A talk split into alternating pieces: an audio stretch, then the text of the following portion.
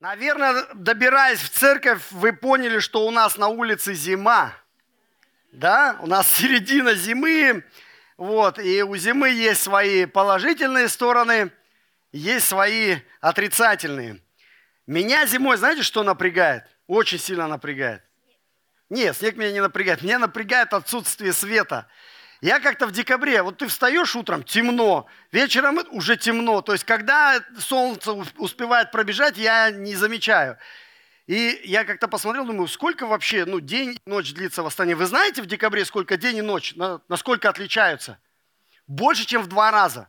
День у нас меньше 8 часов, ночь больше 16 часов. Больше, чем в 2 раза у нас темно, чем светло.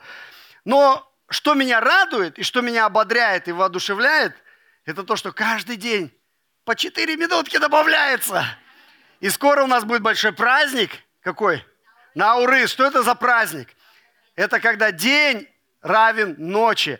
А еще больше вам скажу, в конце июня, дня будет у нас в 2 раза больше, чем ночи. Ночь будет меньше 8 часов, а день будет 16,5 часов. Да?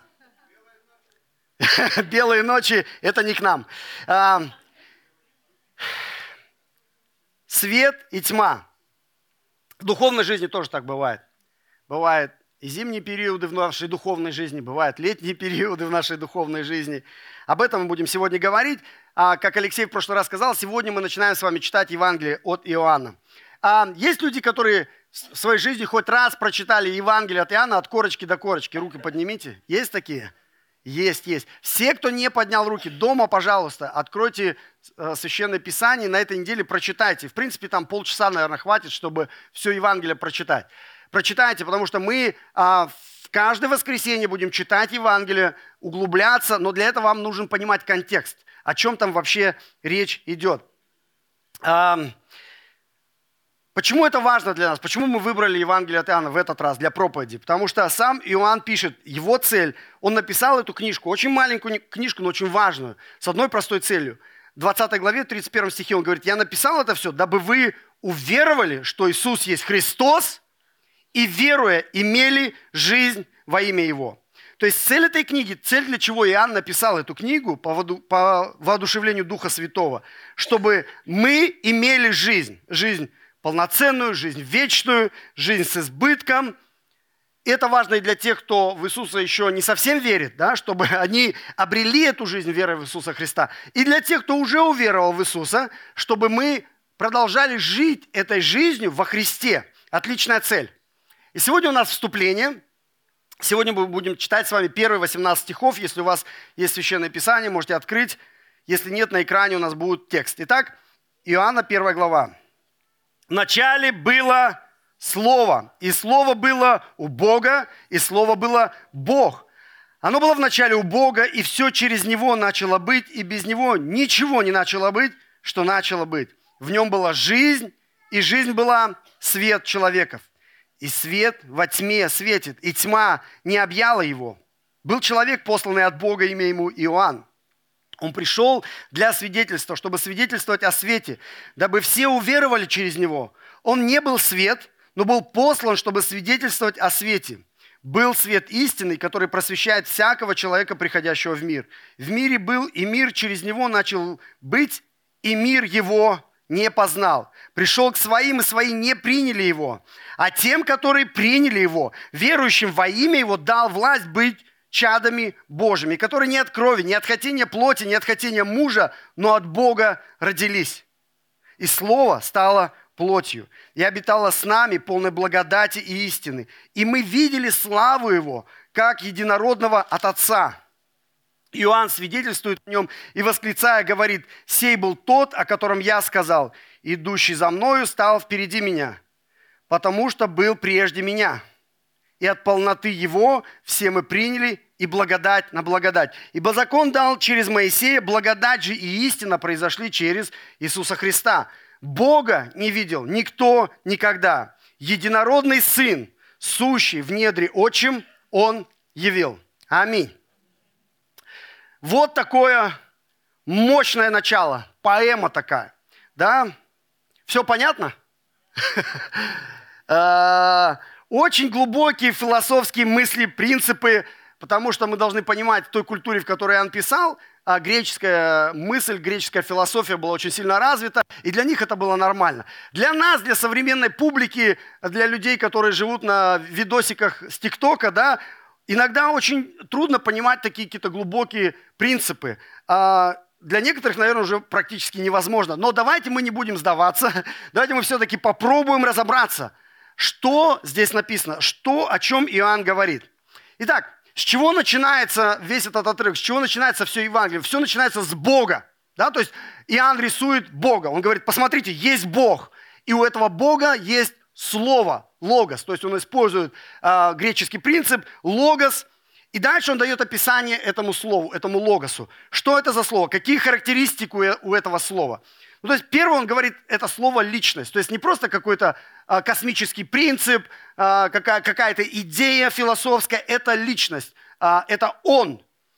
И это слово существовало до начала времен. То есть начинается Евангелие в начале, с двух слов, в начале. Какая книга еще в Библии начинается со слов в начале? Бытие, да, то есть есть отсылка, прямая отсылка на Бытие. Он говорит, вспомните самое начало Писания, вспомните самое начало творения. В начале было слово. То есть слово, которое является личностью, оно было до начала творения, оно было в момент начала творения. Кроме этого, какая характеристика? Это слово одновременно находится, является частью Бога и является Богом. Да? Посмотрите, он говорит, и слово было у Бога, то есть слово, которое исходит из Бога, да? Является частью Бога, и слово было Бог. Удивительная характеристика. В 3 стихе написано, что это слово является инструментом всего творения. Все, что в этом мире сотворено, от всяких мелочей до всего космоса, сотворено через это слово. Через него все начало быть, что начало быть. И без ничего ничего не существует, что сейчас существует. То есть все сотворено этим словом, через этот логос. Да? Этот логос, это слово является источником жизни. В 4 стихе написано, и в нем была жизнь. Все, что есть живое сейчас, включая нас с вами, мы сотворены через это слово. И последняя характеристика, в 4 стихе написано, и это слово было светом. Это слово является светом. Прекрасный мир, который Иоанн начинает рисовать, в 4 стихе, после того, как он объяснил о Боге, о Логосе, о Слове, появляется на сцене человек. И с человеком приходит на землю проблема. Как Иоанн описывает проблему современного мира? В 5 стихе он описывает это термином «тьма». Да? И свет во тьме светит, и тьма не объяла его. То есть мы видим здесь битву, да, между светом и тьмой. Интересно, Иоанн не описывает проблему человечества. Мы бы ожидали, что он должен написать. Про кого он должен написать был нам? Про Адама и Еву, про змея, про грехопадение. Иоанн ничего об этом не описывает, он просто описывает результат. В результате всей этой истории с человеком в мир пришла тьма. И весь мир теперь находится во тьме. Тьма. Вы когда-нибудь были в кромешной тьме? Кто-нибудь из вас, вспомните опыт такой какой-нибудь. Кто-то, может быть, в шахте был, в шахте кто-то спускался или в пещеру. Есть? Были люди, да? Если вы не были ни в шахте, ни в пещере, может быть, из детства вы помните книжку про Тома Сойера. Кто-нибудь читал? Том Сойер. О, отлично. Там есть момент, когда Том Сойер решил пригласить подружку Бекки Тэтчер на свидание. Куда он ее повел, помните? В пещеру, да. Романтическое место, в пещеру. Решил, значит, поразить ее. Взяли они с собой свечки, но свидание пошло не по плану. В пещере они заблудились. Заблудились так долго, что в конце концов свечки сгорели. Вот. Ну, спойлера не будет, дома можете дочитать, чем все закончилось. Но ситуация была некомфортная, очень некомфортная.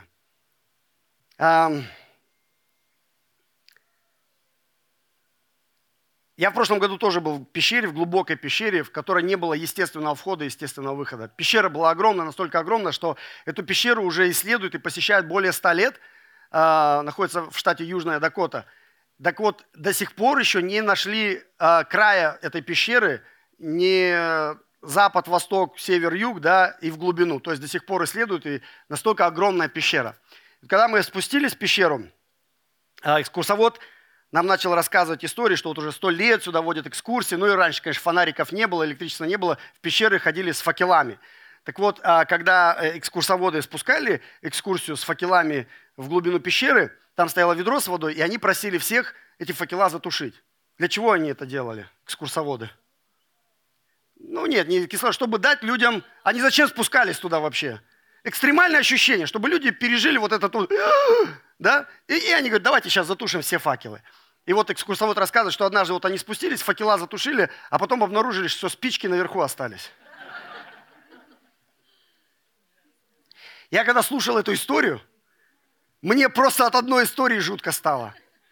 И после того, как экскурсовод закончил эту историю, вы знаете, что он сделал? Она просто выключила свет. Я никогда еще не ощущал такую густую тьму. То есть я стоял в пещере, рядом со мной стояла вот так моя жена, я вот так смотрю, я ее не вижу. Я руки вот так в руки взял, к лицу поднес, и я не видел даже ни малейшего очертания даже своих рук. Настолько была плотная тьма. Было очень дискомфортно. То есть я еще в тот момент, я был живой, но ощущение было омерзительное. Тьма вокруг, тьма непроглядная. Ну, слава Богу, свет включили, да, спички были. Вот, свет включили, и было просто облегчение. Фух, да, то есть пришел свет. Но представьте, если бы этот свет не сработал, и никогда бы не включили свет. То есть ощущение такое, то есть ты понимаешь, что ты еще жив, но ты, с другой стороны, понимаешь, что это все, это конец. То есть это вопрос времени. Именно так Библия описывает состояние каждого человека на земле. Мы все находимся в пещере, мы все находимся в шахте, без света, без воды, без еды. Мы как бы еще живы, но это просто вопрос времени. Вот как описывается, да, тьма. То есть мы как шахтеры, в которых шахте завалило где-то на глубине там в километр, и все. То есть мы живем, но... Смерть, она, это реальность, реальная смерть. Вот. Теперь давайте подумаем, как можно справиться с темнотой. То есть если вот есть темнота, вы знаете, что темноты не существует на самом деле. Темнота – это отсутствие света. Темноту нельзя выключить. Понимаете, да? То есть нельзя выключить темноту. Как можно побороть темноту? Только один способ есть. Впустить источник света в темноту. Только свет может решить вопрос темноты. Именно так Бог решает проблему человечества. Да? Мы видим в следующих стихах, 6, 7, 8, 9 стих, что Бог дает свет. Он использует два способа. Во-первых, Он посылает свидетеля в мир, и во-вторых, Он посылает свет. Обе части... Да, посланные от Бога. Обе части являются людьми. Посмотрите, написано, сначала был свидетель человека от Бога. Бог посылает свидетеля, имя ему Иоанн. Был человек, посланный от Бога, имя ему Иоанн. Он пришел для свидетельства, чтобы свидетельствовать о свете, дабы все уверовали через него. Он не был свет, но был послан, чтобы свидетельствовать о свете. То есть был свидетель, который говорил людям о свете. Он говорил, вот свет, уверуйте в него. И Бог послал не только свидетеля, но Бог послал и сам свет. В следующих стихах 14 по 18 характеристика этого света. Какой это был свет, который Бог послал? Ну, во-первых, это свет, который дает жизнь. В 4 стихе написано «свет, дающий жизнь». Это свет, который сильнее тьмы, и тьма не объяла его. Как бы сильно тьма не хотела поглотить этот свет, она не может это сделать. Этот свет истины, 9 стих. Это свет, который просвещает любого человека, который входит в этот свет. В 14 стихе написано, что этот свет был словом, но стал человеком. Он воплотился и стал человеком. В этом весь смысл и радость праздника Рождества, который мы совсем недавно с вами отмечали. Что за Рождество? Что за праздник такой? Это же не просто подарки, елка и игрушки. Да? Это слово, вечное слово, логос. Сын Божий пришел на землю и стал человеком. Он не должен был это делать. Но он сделал так. Слово стало человеком. И написано в 14 стихе, и Он жил с нами. Вот это слово «жил», оно больше, чем просто существовало рядом с нами. Это слово «жил» описывает в Ветхом Завете понятие скинии. Помните, когда Бог сказал Моисею построить скинию? Для чего нужна была скиния? Что это было за место скиния? Это было место встречи Бога с людьми. да, и Бог обитал среди людей в виде скинии. Так вот, когда написано, что Слово стало плотью и обитало с нами, это слово «обитало» и есть скиния, то есть это глагольная форма, что Он, Слово, которое стало плотью, оно было личностью, где человек мог встретиться с Богом, и Бог встречался с человеком. Оно обитало с нами. Полной благодати и истины. Благодать и истина. Полной благодати и истины. Этот стих отправляет нас обратно в книгу Исход, 34 главу, когда Бог первый раз, да, дает свое имя Израилю. Он говорит, вот кто я такой. И он говорит, я Бог многомилостивый и долготерпеливый. Я Бог полный благодати и истины. Это характеристики Бога. И теперь, когда Слово пришло в мир, стало плотью, стало человеком, в нем обитала полнота божества. Он был полным благодати и истины, так же, как Бог Отец. Более того, написано в 14 и 18 стихе, что Он был славой Божьей. Совсем недавно мы читали с вами рождественскую историю, когда ангелы спустились, явились к пастухам. И что там написано было, со светом случилось?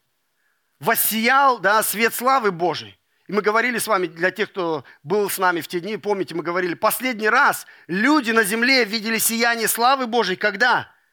Когда слава Божья, за 700 лет до этого, когда слава Божья наполняла храм построенный. И потом эта слава явилась в момент рождения, в момент, когда Бог стал человеком.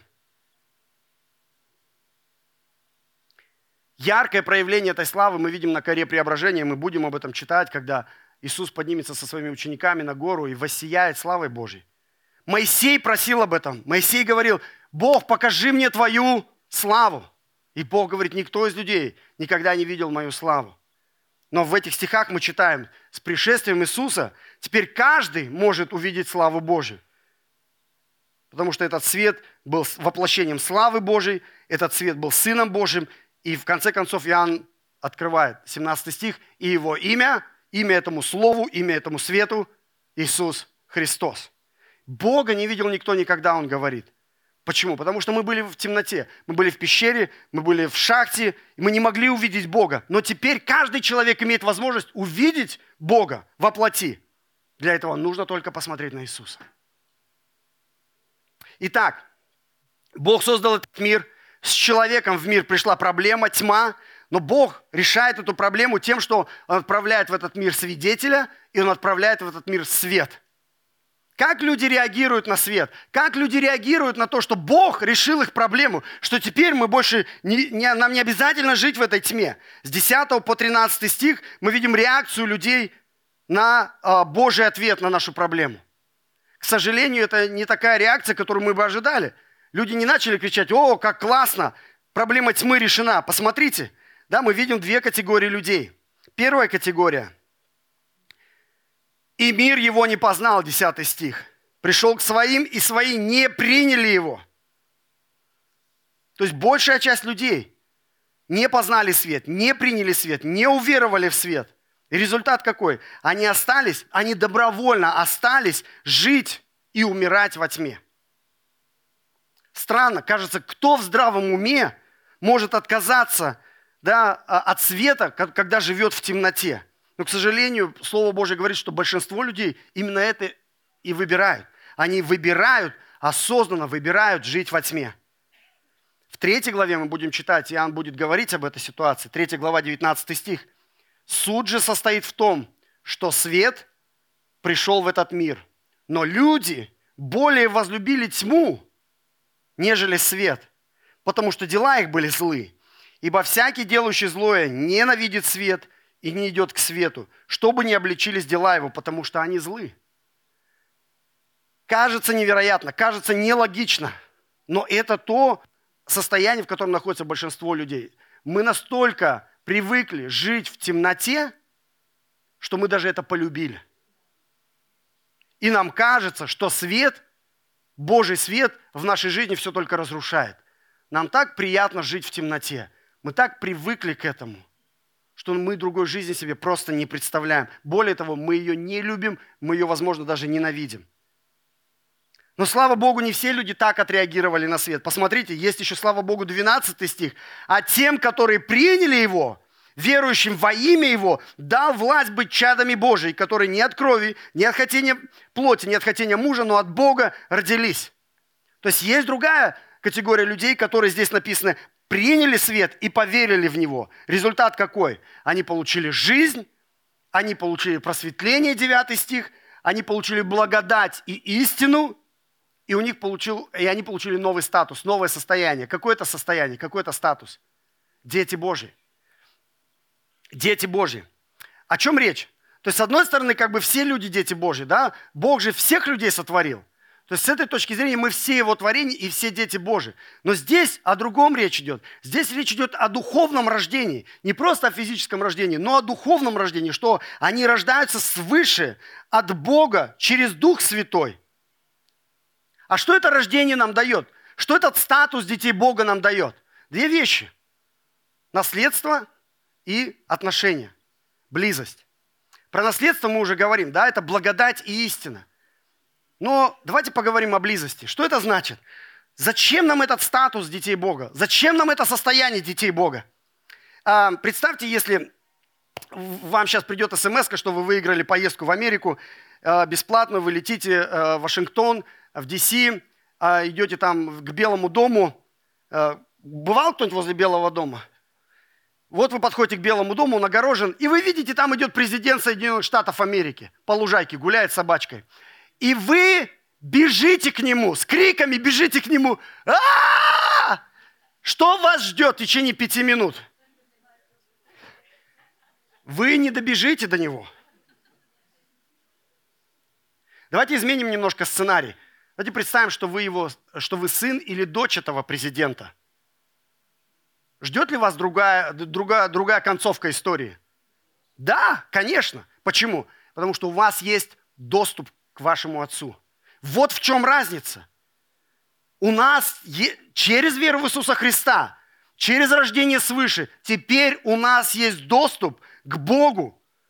Без этого нас ждет смерть. Без этого мы не добежим до Бога. Это очень опасно грешному человеку приближаться к святому Богу. Это не просто опасно, это смертельно. Никто из нас не выживет, потому что у нас нет доступа без Христа к Богу. С другой стороны, теперь во Христе, когда мы дети Божьи, у нас есть доступ 100%, 24/7, близость и отношения. Вы можете ночью позвонить своему начальнику и попросить его, чтобы он вам воды принес? Можете, но всего один раз. И будут последствия. Но это точно не стакан воды. А папу вы можете ночью разбудить и сказать: папа, я пить хочу, можно стакан воды? Ну, если вам не 30 лет, конечно. Да, потому что добрый отец станет и принесет стакан воды. В Библии написано, что Бог лучше, чем любой земной отец. Его можно ночью попросить о стакане воды. И он даст самую лучшую воду. Потому что он самый лучший отец в мире. И у нас есть доступ к нему 24/7, 100%, через веру в Иисуса Христа, света и слова, которое Он нам послал. Итак, какое наше состояние? Какое состояние этого мира? Иоанн говорит, что мы все люди находятся во тьме, мы все грязные. Но что во тьме ты делаешь? Ты пытаешься что-то делать, и ты весь испачканный, ты весь оборванный, ты, возможно, сломанный, ты поцарапанный, ты голодный, ты жаждущий, ты ожесточенный, ты злой, ты уставший, ты разбитый, ты больной. Вот состояние человека, живущего во тьме. И, возможно, ты сидишь сейчас в зале и говоришь: нет, я не такой. Ты такой, просто ты этого не видишь. Почему? Потому что ты во тьме.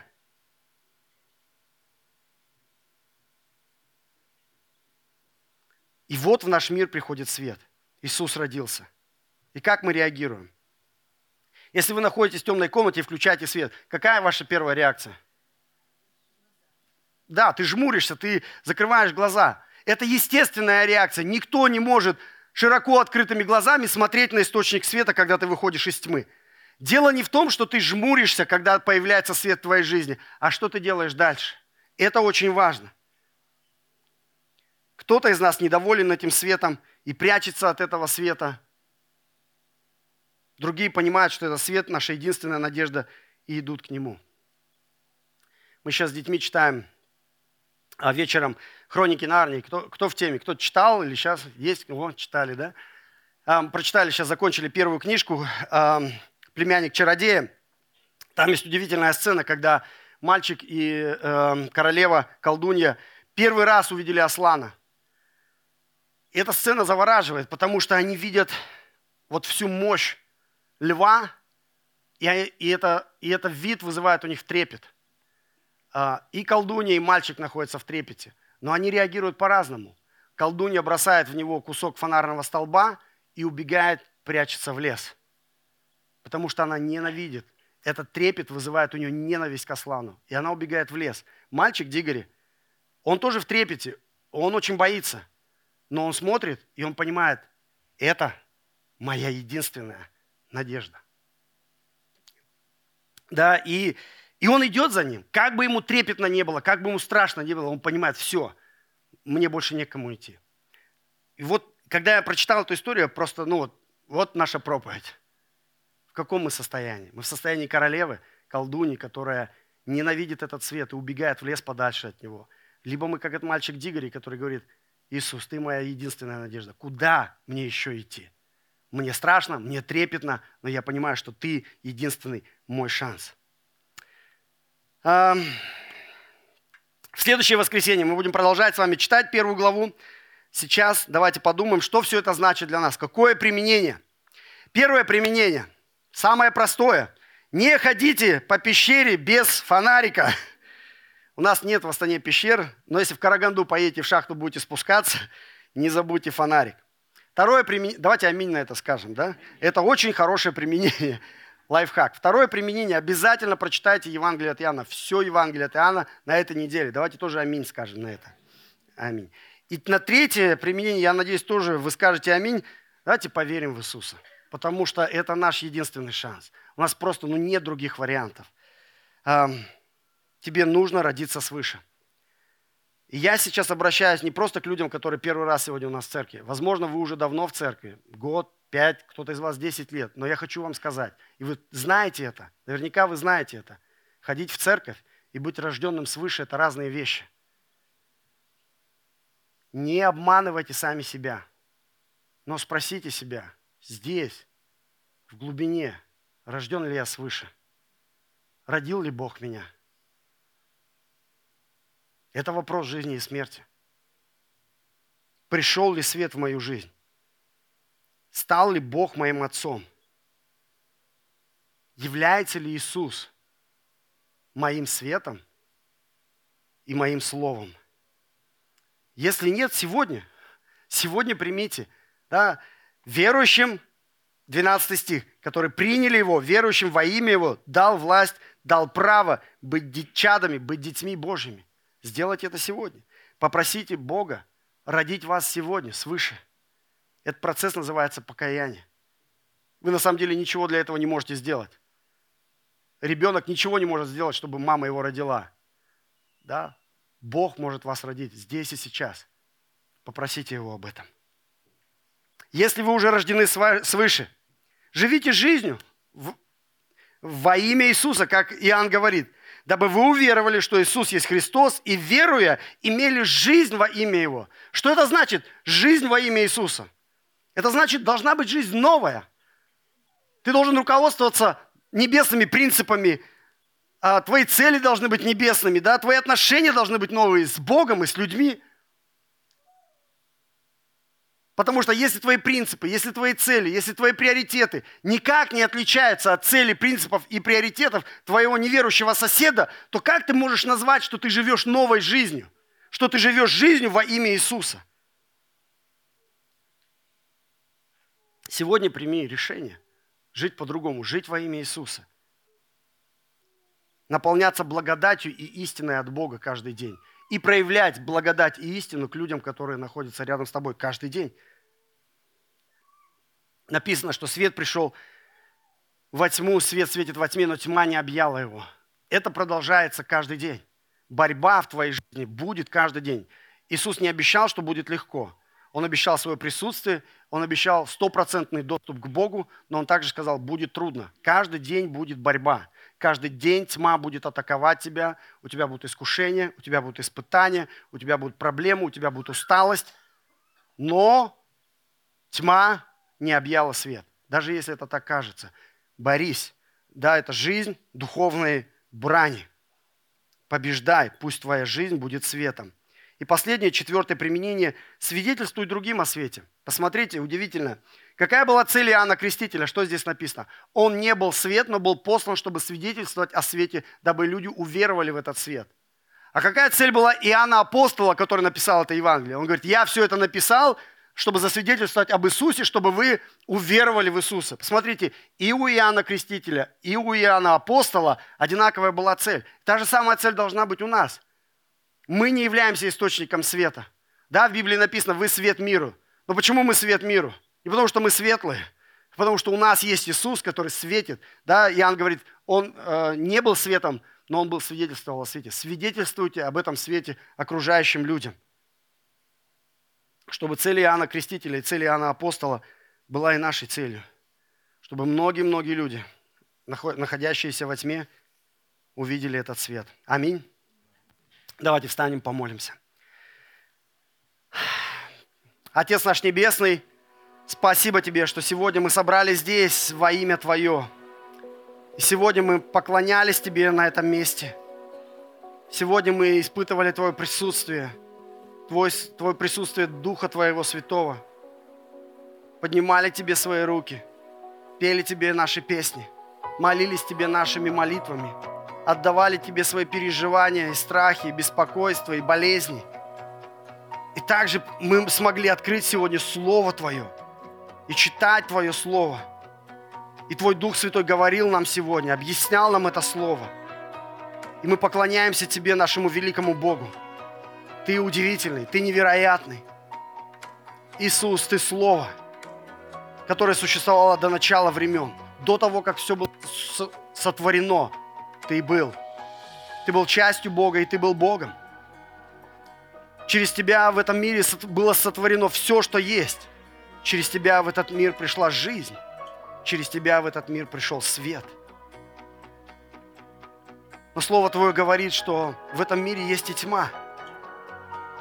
Все человечество находится в глубокой пещере, в глубокой шахте. Мы находимся все в сломанном состоянии, грязные, оборванные, голодные, холодные, ожесточенные, уставшие, больные. И без Тебя у нас нет никакого шанса. Без Тебя нас ждет только смерть. Иисус, нам нужен Ты, нам нужен Твой свет. Свет, который дает жизнь. Дай нам жизнь. Свет, который будет сильнее тьмы, который приходит в нашу жизнь. Свет, который просвещает любого человека. Столько людей в этом зале, которым нужно просвещение Твое. Иисус, мы благодарим Тебя, что Ты стал человеком. Ты родился. И мы отмечали день Твоего рождения недавно. Ты не должен был приходить в этот мир, но Ты пришел, потому что Ты так сильно возлюбил нас. Ты жил вместе с нами. Учил, кормил, наставлял, совершал чудеса и знамения. Ты был полон благодати и истины. И Ты до сих пор полон благодати и истины. Потому что Ты слава Божья, и Ты Сын Божий. И мы рады, что мы можем служить и поклоняться такому Богу. И мы не хотим прятаться от Тебя, потому что Ты наш свет.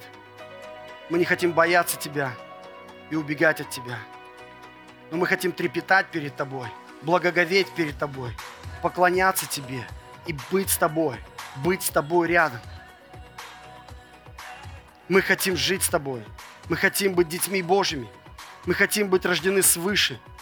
Мы хотим жить как дети Божьи во имя Иисуса. Чтобы это было видно и нам самим, и Тебе, и окружающим нас людям, что мы живем новой жизнью. Жизнью во имя Иисуса.